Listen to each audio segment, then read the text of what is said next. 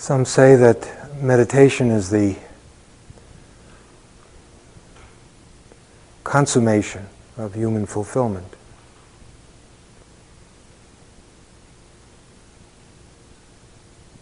That real development in meditation is the the deepest kind of development that a human being can undergo. I don't know. I know it's been very helpful to me. I'm sure there are other things, many other things that I've not tried.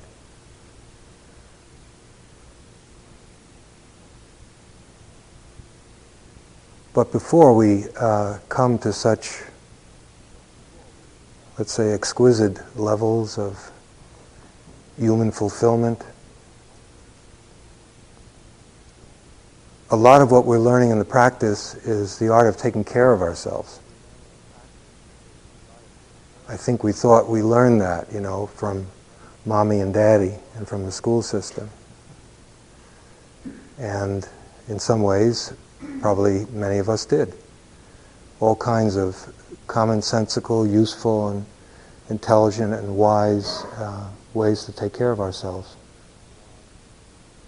But from the point of view of Dharma, the work has really just begun.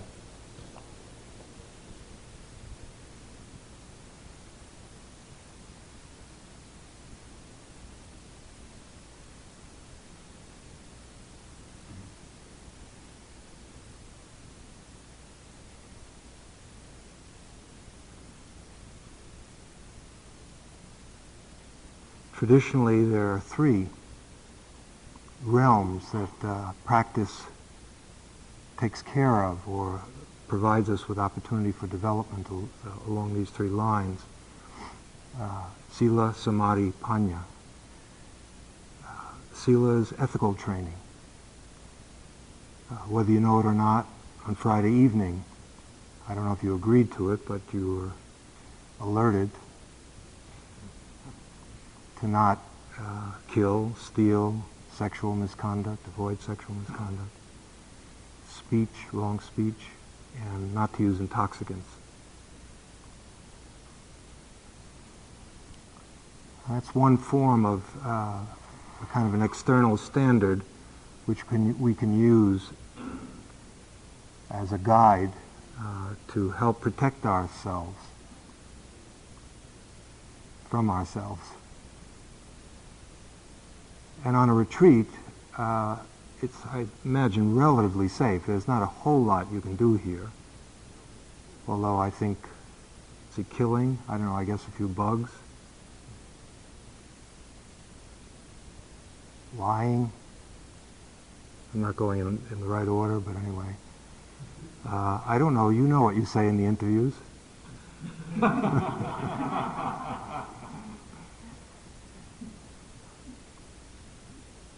stealing. So far, I don't think there have been any signs when we go through the line. I know sometimes there are. Uh, please, uh, one per person, one serving per person. I suppose, I know in the past, I'm sure that some of us have looked around and taken two. Or come back quickly before anyone else can come back for a double. Uh, you know, pretty small time stuff. Sexual misconduct, I don't know, unless we're really naive, I don't, which could be. I don't think there's a lot going on here, except in your minds, of course. Yeah. Yeah. For those of you who are new here, it's important to learn some of the folk culture. Uh, for example, if you hear a phrase VR, that means Vipassana romance. That means that uh, it's something you concoct in your mind without ever having having spoken one word to the person. And you go through the entire life cycle, including divorce. if not during the retreat, when you start to speak, it happens at the end of the retreat. when you find out the meaning of projection.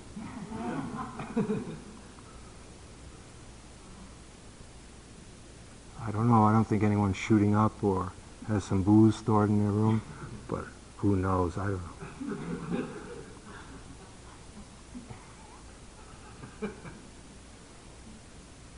So by and large, and we're kept out of trouble, and you know, the speech, we're quiet so much, so that uh, following our breath so much, our footsteps and so forth. So uh, that protects us because the degree to which we um, don't follow these just universal precepts, there's nothing special, it's sort of a basic minimum to live as civilized people with one another. Uh, yet in the world today, obviously, uh, it's at a much lower standard than the five precepts. Forget about wisdom, concentration, all that stuff. And so we come to the second, that is the, the first, of course, is the protection of reminding you to not do certain things that um, have proven to, not because of a higher authority, because, but because uh, our own wisdom can see that these courses of action produce suffering. When we lie, when we steal, when we misuse sexual energy and so forth, uh, inevitably the outcome is not a happy one. And more and more, um, the mind listens to wisdom. It listens to reason and uh, avoids doing things which uh, cannot end in a good way. And so that's protecting us. That's useful. That's helpful. And when it's done at its best in this practice, it comes out of intelligence, out of learning, not out of uh, because the teacher said so or the Buddha said so or a higher authority, but your own innate wisdom. You begin to see that it's just not a good way to live. It's not a form of Puritanism or some kind of uh, self-righteous imposition because there's a joy in being able to go to sleep at night without worrying about something that you've done wrong. And then we move on to the, uh, the second, uh, which is uh, what we've been doing a lot of, sometimes called samadhi bhavana. I've been using the term shamatha. Sometimes they use interchangeably. Kind of for the mind to become unified. And we've been, uh, to review what we've been doing, using the breath. Is that funny? okay. To review what we're doing.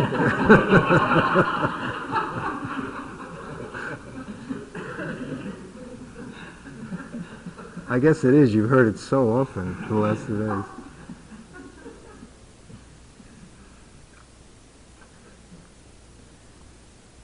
Um, we're using the method of anapanasati, full awareness of breathing. And this is a, a sermon the Buddha gave. And this evening what I'd like to do is to begin to uh, sketch out what is called the condensed method.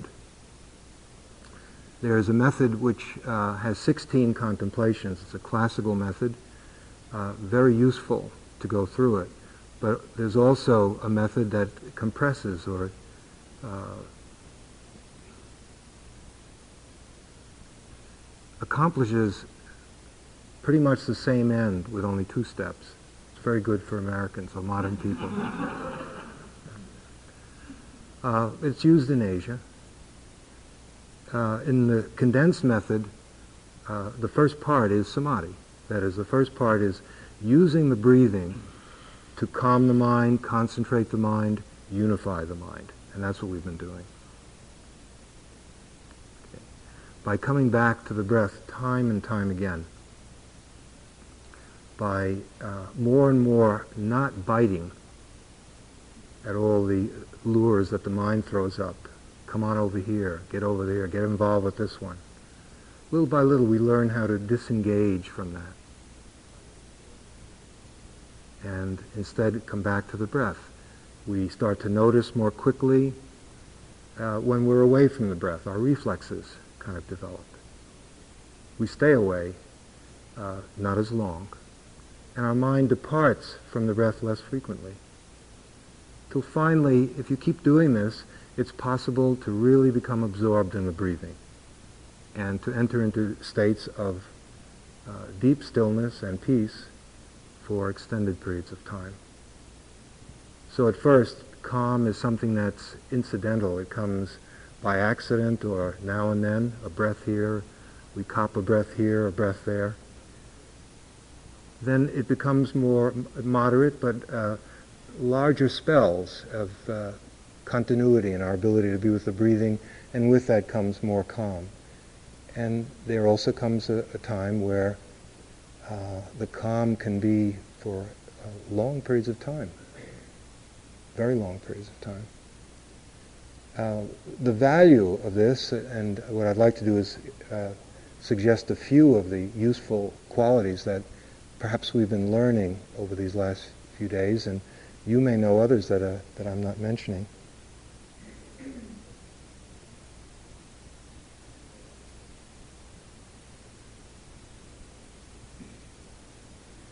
We were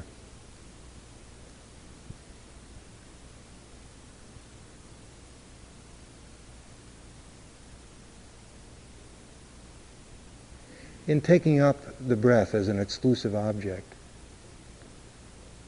uh, in coming back to it time and time again, uh, we have to ask ourselves why we do this.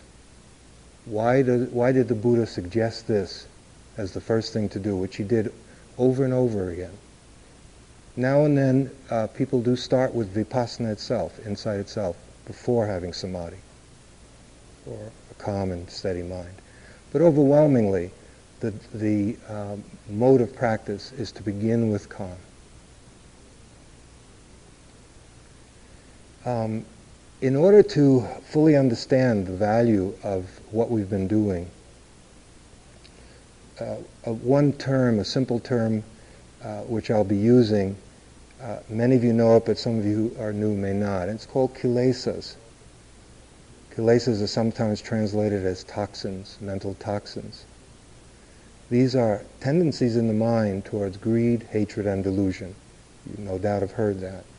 Uh, and if you examine your mind, you find that an enormous amount of time in the mind is spent caught up in one or another of these, where the mind is in a state of wanting things, all kinds of variations on that, gross and subtle, where the mind is in a state of not wanting things, again, quite a bit of variability, from evasion to aggression. And then uh, the delusion is when the mind is uh, confused, ambivalent, going around in circles, not clear, fuzzy. And what the Buddha is saying is that these uh, three aspects of mind, uh, these three qualities, characteristics, compose a huge amount of what goes on in our mind. And um,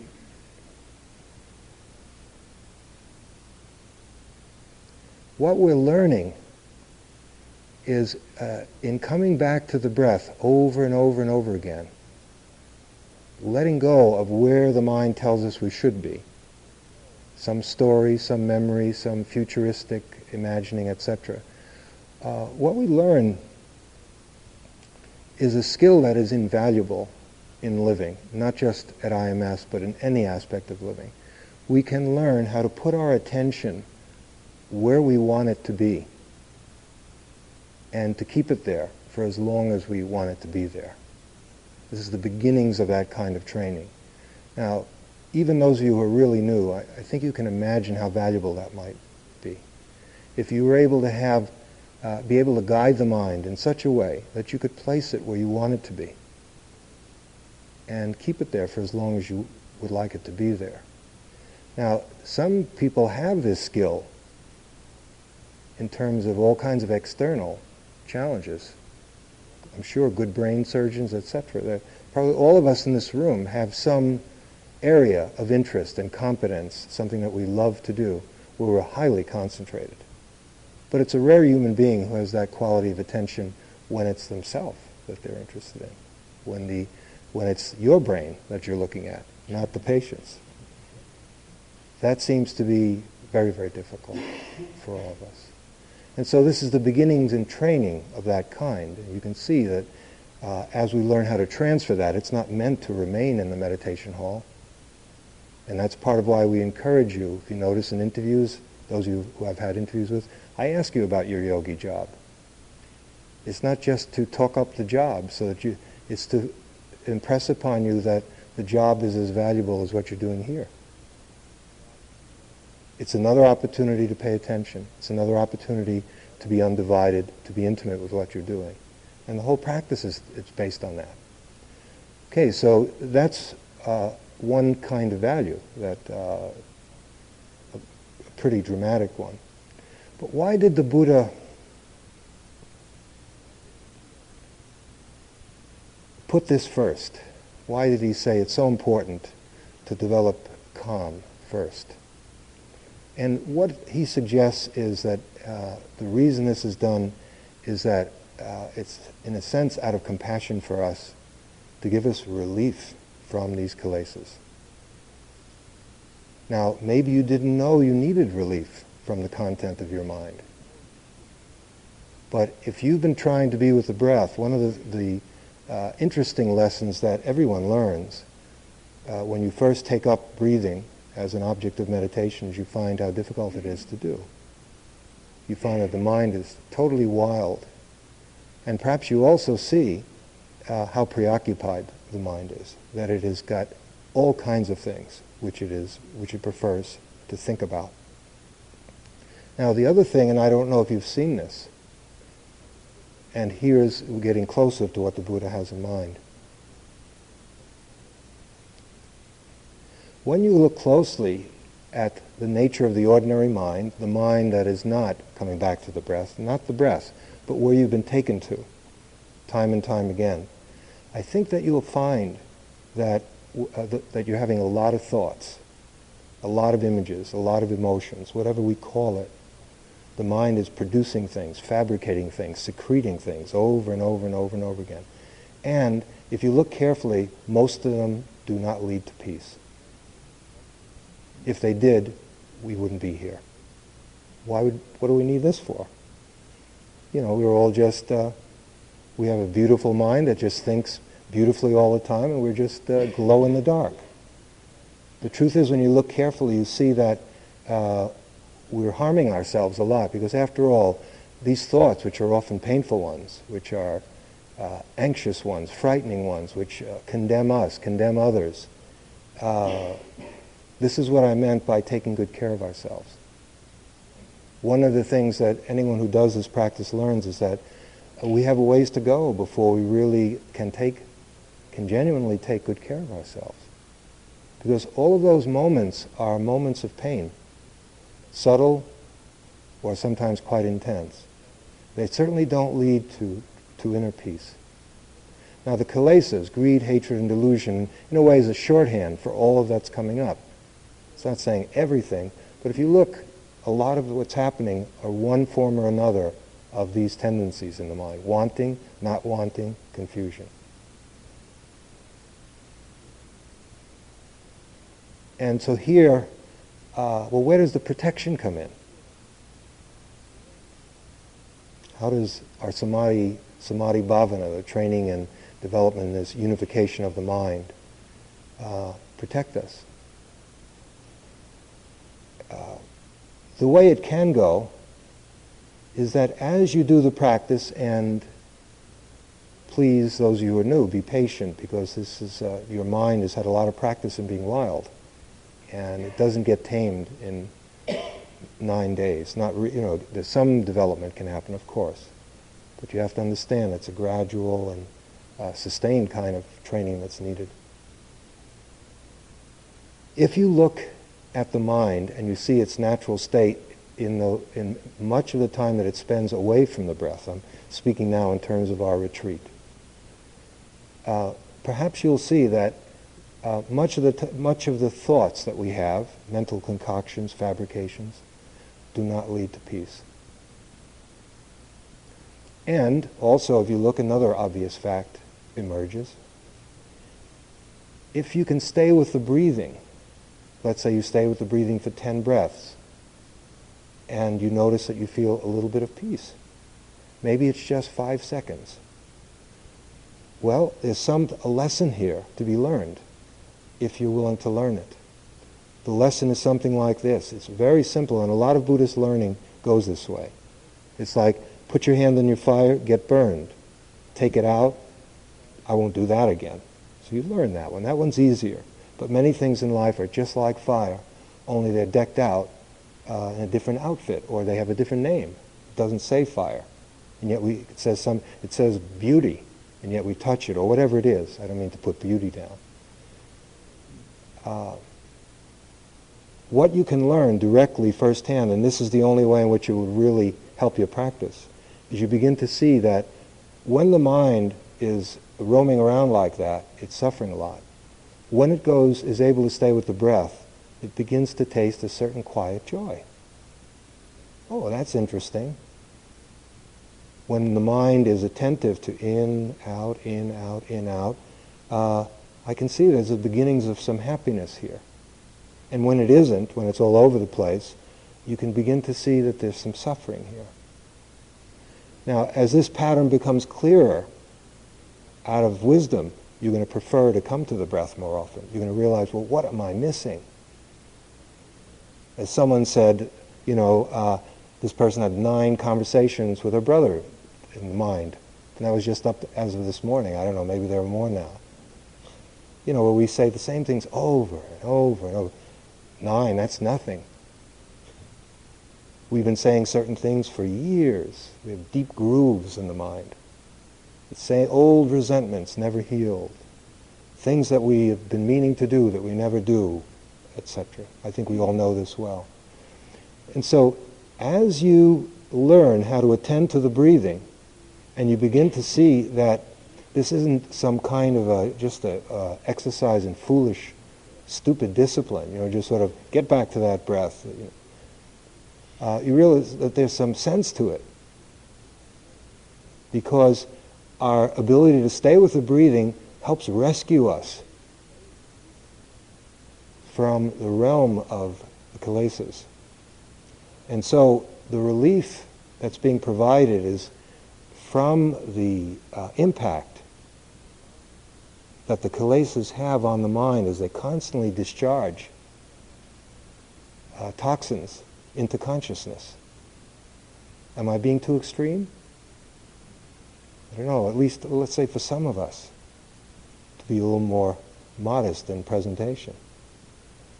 So as this begins to happen, you can see that there's a tremendous motivational factor that comes in. Out of your own intelligence, you begin to understand that uh, conscious breathing uh, is very precious, mainly because it leads to peace of mind, which is very precious. Perhaps the most scarce commodity on the planet right now. Just peace of mind. It's the beginnings of genuine peace of mind. Okay, so what happens is, as your ability to stay with the breath becomes more established, more continuous, you have protection from the ravages of the mind, from the uncontrolled assault of these kilesas.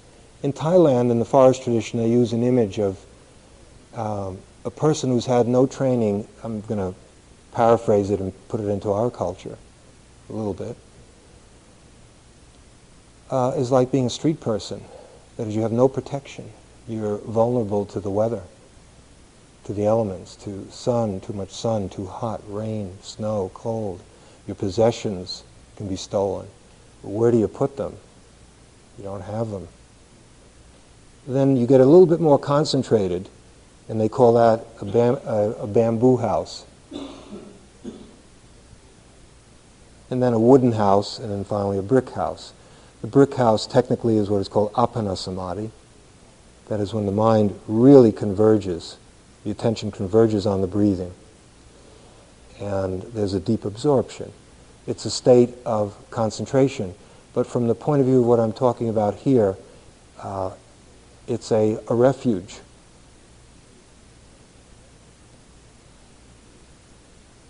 It's, a, it's, taking, it's one meaning of taking refuge in the Dharma. It's very concrete. It means that there are times when the mind is in such pain now, we're, we're not getting to wisdom. Wisdom, of course, is finally what will help us most of all. But tonight, we're pointing out how samadhi can be of help for us. I'm going to mention a few ways in which it's helpful. We're not so helpless. Supposing you have uh, uh, something that comes up, it's so overwhelming that you're unable to really be mindful of it. It's too strong.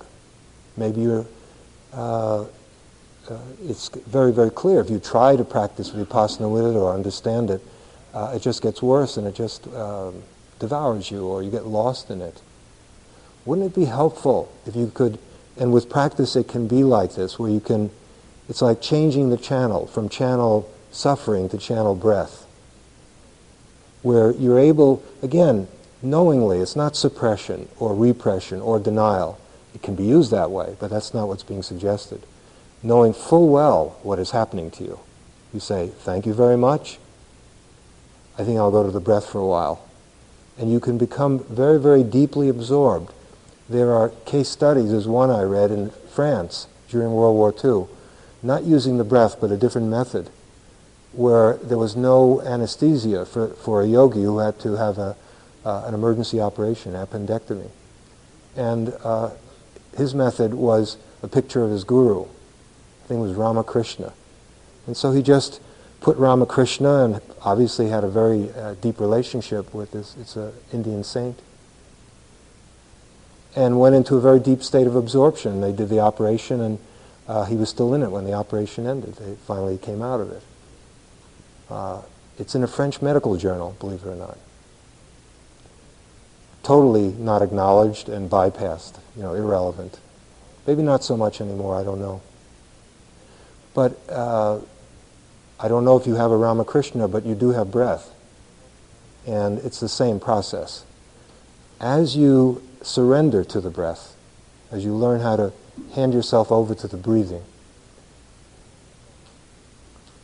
you have an alternative. You have an, an option that you didn't have before. Uh, you have an option to step out of the line of fire, at least temporarily. Now, when you do that, you're not uprooting the problem. Of course not. This is not a Hollywood ending. But what uh, you are doing is uh, refreshing yourselves, giving yourself um, relief. Not a small thing.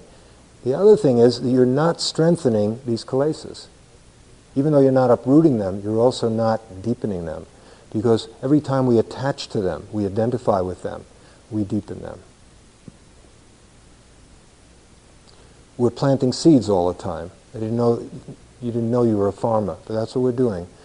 These are seeds that are planted in the mind. Whatever we do uh, is contributing to what we'll be doing in the future, what we'll be experiencing in the future. We're making up our future right now by how we behave, how we think, feel, act, and so forth.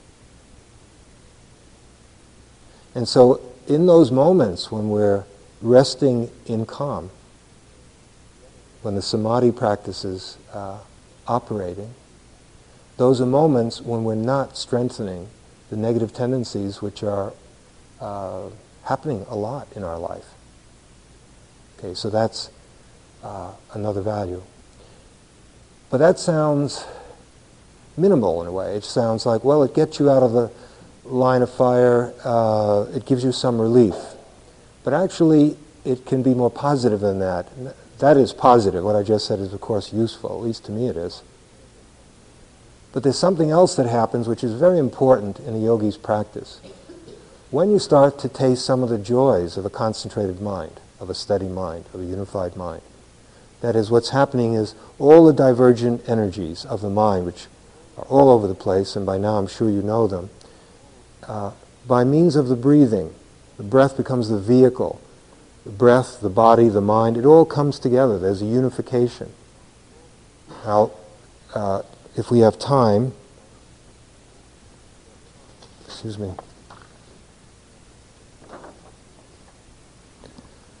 Uh, go to that part of the sutra, which uh, the, the, sermon of the Buddha. If not today, we'll pick, we'll continue.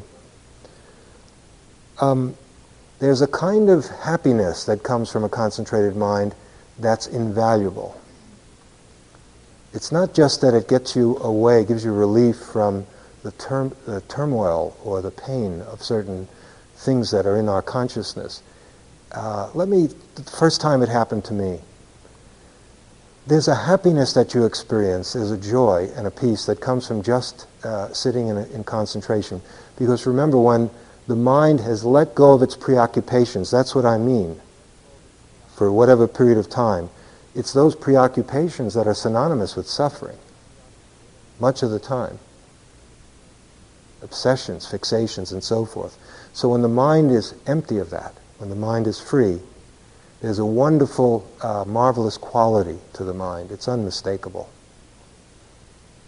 Now, what that does, of course, is it inspires you to have more faith in the practice. You may have some degree of faith, but uh, maybe it's because of a need. Maybe it's because of some teacher who you respect, or a book, or you just want to fit in. I mean, everything's in style. Buddhism is in style now. Everyone's got to meditate. The day of organic vegetables, that's passe. It's meditation now. I mean, organic vegetables are fine, but it's not enough. Body work, all of that, meditation. Everyone's meditating, at least in Cambridge it seems that way. Or getting ready to.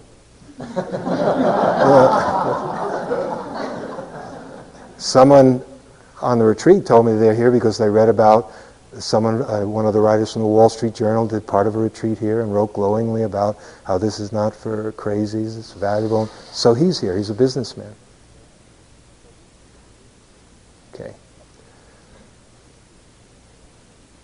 The higher happiness uh, gives you the energy to to go further. But here, in a concrete way, is how it helped me, because uh, I'll never forget this. One day, after having a it wasn't on a retreat, it was at home. Having just an extraordinarily beautiful sitting, a, series, a few sittings. And uh, I was happy during it. And then I, took, I, went, I left, I had some things to do, and I just, I live in Cambridge, I took a walk into Harvard Square, and I felt just such happiness. And then uh, having that kind of a mind, more then, fortunately, than now, you try to figure out why I was happy. Well, why am I happy? Uh, no one said I was handsome or brilliant. I still don't have enough money. Uh, and I just went down the, the, weather, it's not particularly beautiful out. All those reasons w- which make a person happy, I can't account for this happiness. Well, wait a minute, how could it be there? Maybe it doesn't even really exist, but it did exist. It was palpable. And I realized this is a happiness that's not dependent on such externals, or not as dependent. It's something that uh, the peace is not imported from India. It's inherent, it's in all of us. It's just a matter of tapping it. It's a matter of letting go of all the obstructions to it, the barriers to it. When we were born, we all got this. None of us in this room have been shortchanged. We all have it. It's a, a, a feature of nature. It's part of consciousness. It's not particularly Buddhist or anything any otherist. It's human. It's beyond human, whatever it is, it's there. So that's very helpful, of course. Then uh, you buy tickets for Burma or Thailand or someplace like that till you have a bad sitting, and then you, you cash in the tickets for Thailand.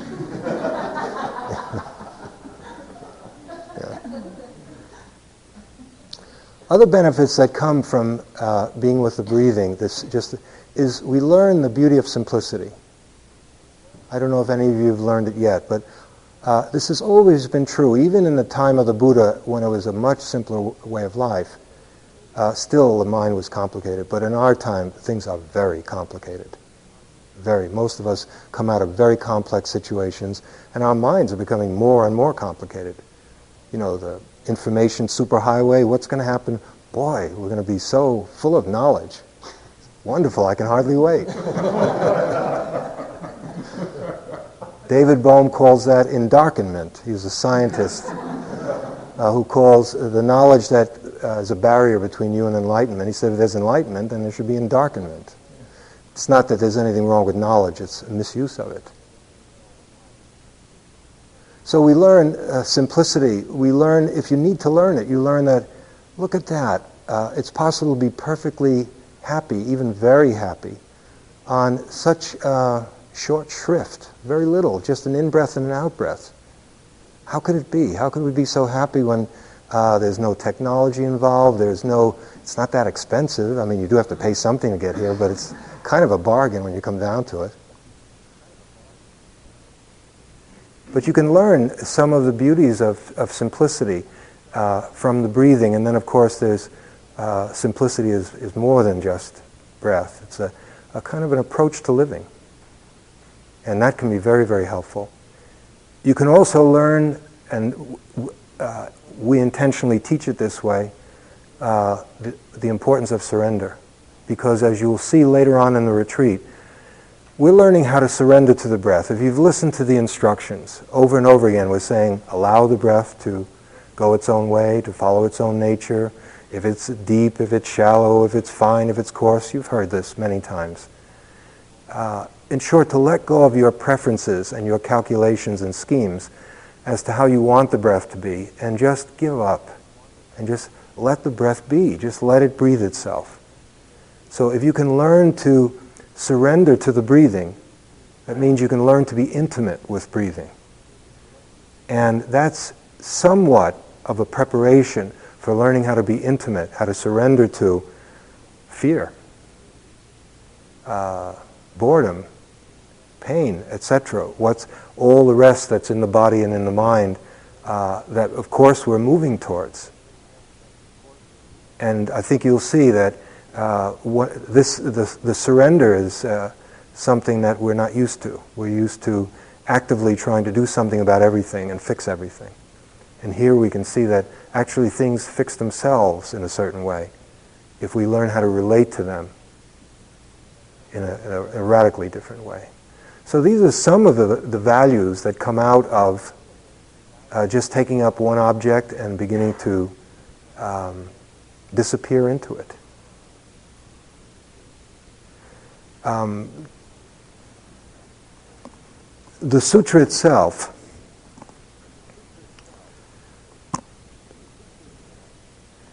I'd like to move into that and to say a bit more, as much as we have time for tonight. Starts off, maybe I'll read it, might be interesting for you.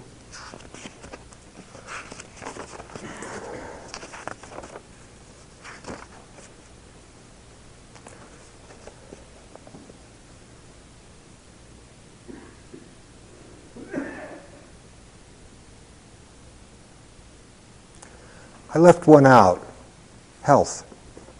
Or maybe we'll just finish with this and I'll bring in the, the sutra because the next time I want to show how, uh, give you more understanding of this condensed method where samadhi and vipassana work together. Health.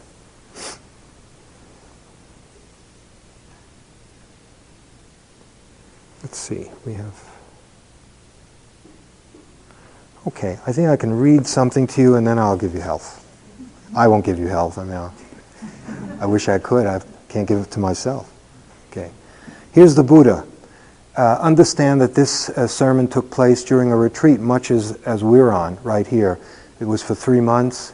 It was in India, and it went very well. And it's the first time the Buddha, the Buddha talked about breath awareness a little bit here and a little bit there. And on this particular retreat in Jetavana, particular grove where the Buddha uh, spent a lot of time teaching and practicing. Um, he gave uh, the, a comprehensive teaching on uh, breathing, which, which has, is made up of 16 contemplations. And I'm skipping some of the part which is very nice too, but he says, O yogis, the method of being fully aware of breathing, if developed and practiced continuously, will have great rewards and bring great advantages. It will lead to success in practicing the four foundations of mindfulness. If the method of the four foundations of mindfulness is developed and practiced continuously, it will lead to success in the practice of the seven factors of awakening. The seven factors of awakening, if developed and practiced continuously, will give rise to understanding and liberation of the mind. What is the way to develop and practice continuously the method of full awareness of breathing? so that the practice will be rewarding and offer great benefit. It's like this, yogis. The yogi goes into the forest, or to the foot of a tree, or to any empty dwelling, and sits stably with crossed legs, holding his, his or her body quite straight and arouses mindfulness. Breathing in, the yogi knows that, uh, that he or she is breathing in, and breathing out, the yogi knows that they're breathing out. So all of that is familiar to you. And then the first of the 16 contemplations, breathing in a long breath, the yogi knows I'm breathing in a long breath. Breathing out a long breath, the yogi knows I'm breathing out a long breath. The second contemplation. Breathing in a short breath, the yogi knows I'm breathing in a short breath. Breathing out a short breath, the yogi knows I'm breathing out a short breath. Long breath and short breath is shorthand uh, for the quality of breathing. It's not limited to the length of the breath. What this is suggesting is you're getting to know the universe of breathing. Breath is a world. Aren't you more able to see distinctions in the breathing now? No two breaths are the same. It's uh, even if you don't have the language for it, the words for it. And sometimes in interviews we ask, you know, like, please, uh, how is your breath right now?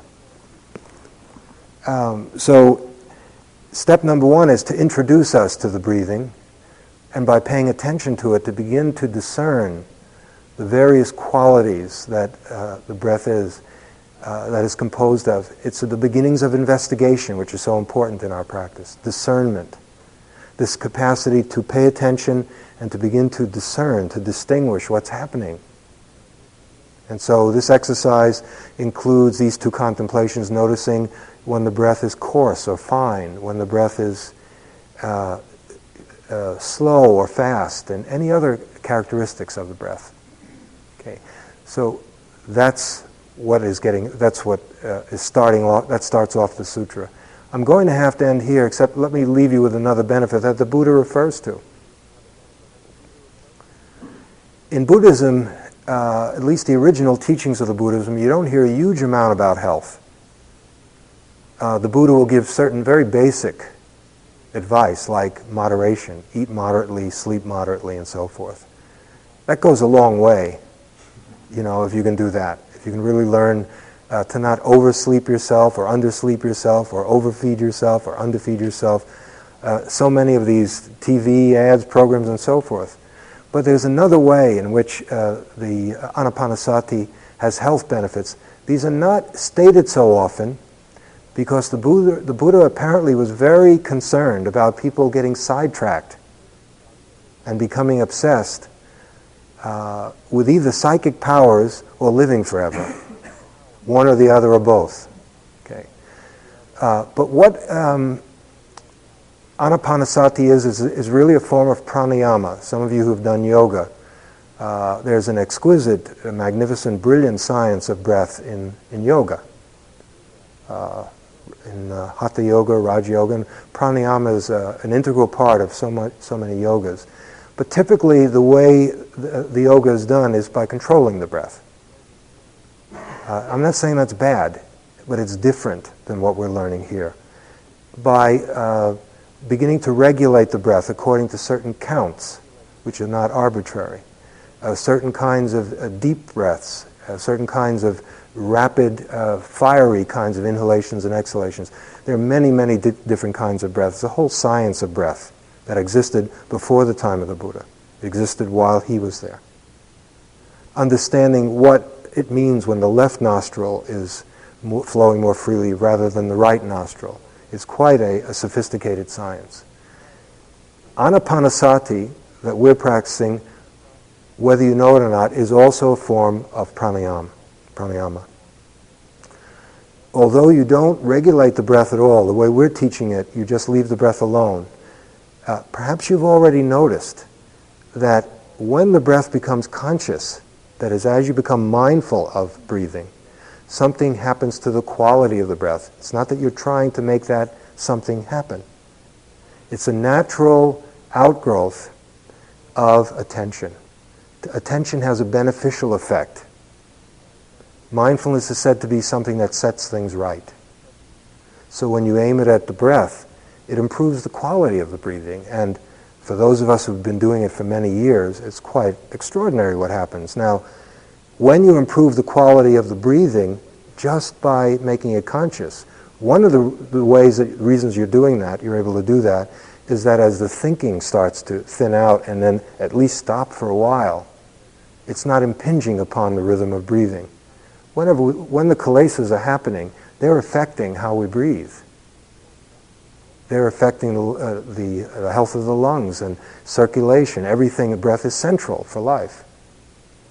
So as you attend to the breathing, in addition to developing concentration, without intending to do so, what you are doing is improving the quality of the breath.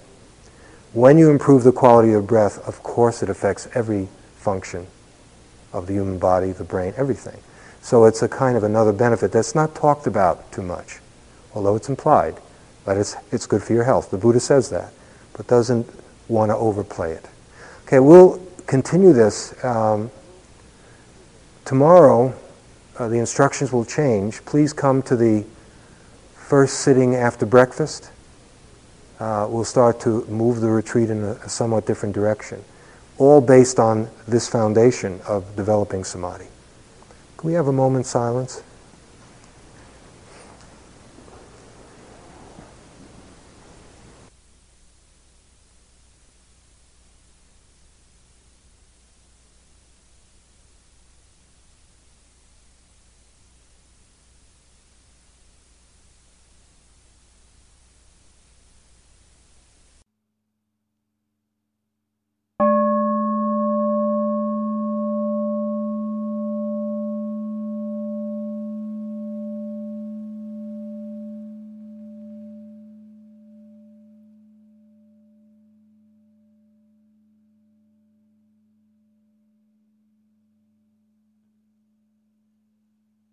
Talk was given by Larry Rosenberg at Insight Meditation Society on March 6, 1995. It is an offering of the Thank you for listening. To learn how you can support the teachers and Dharma Seed, please visit dharma dharmaseed.org slash donate.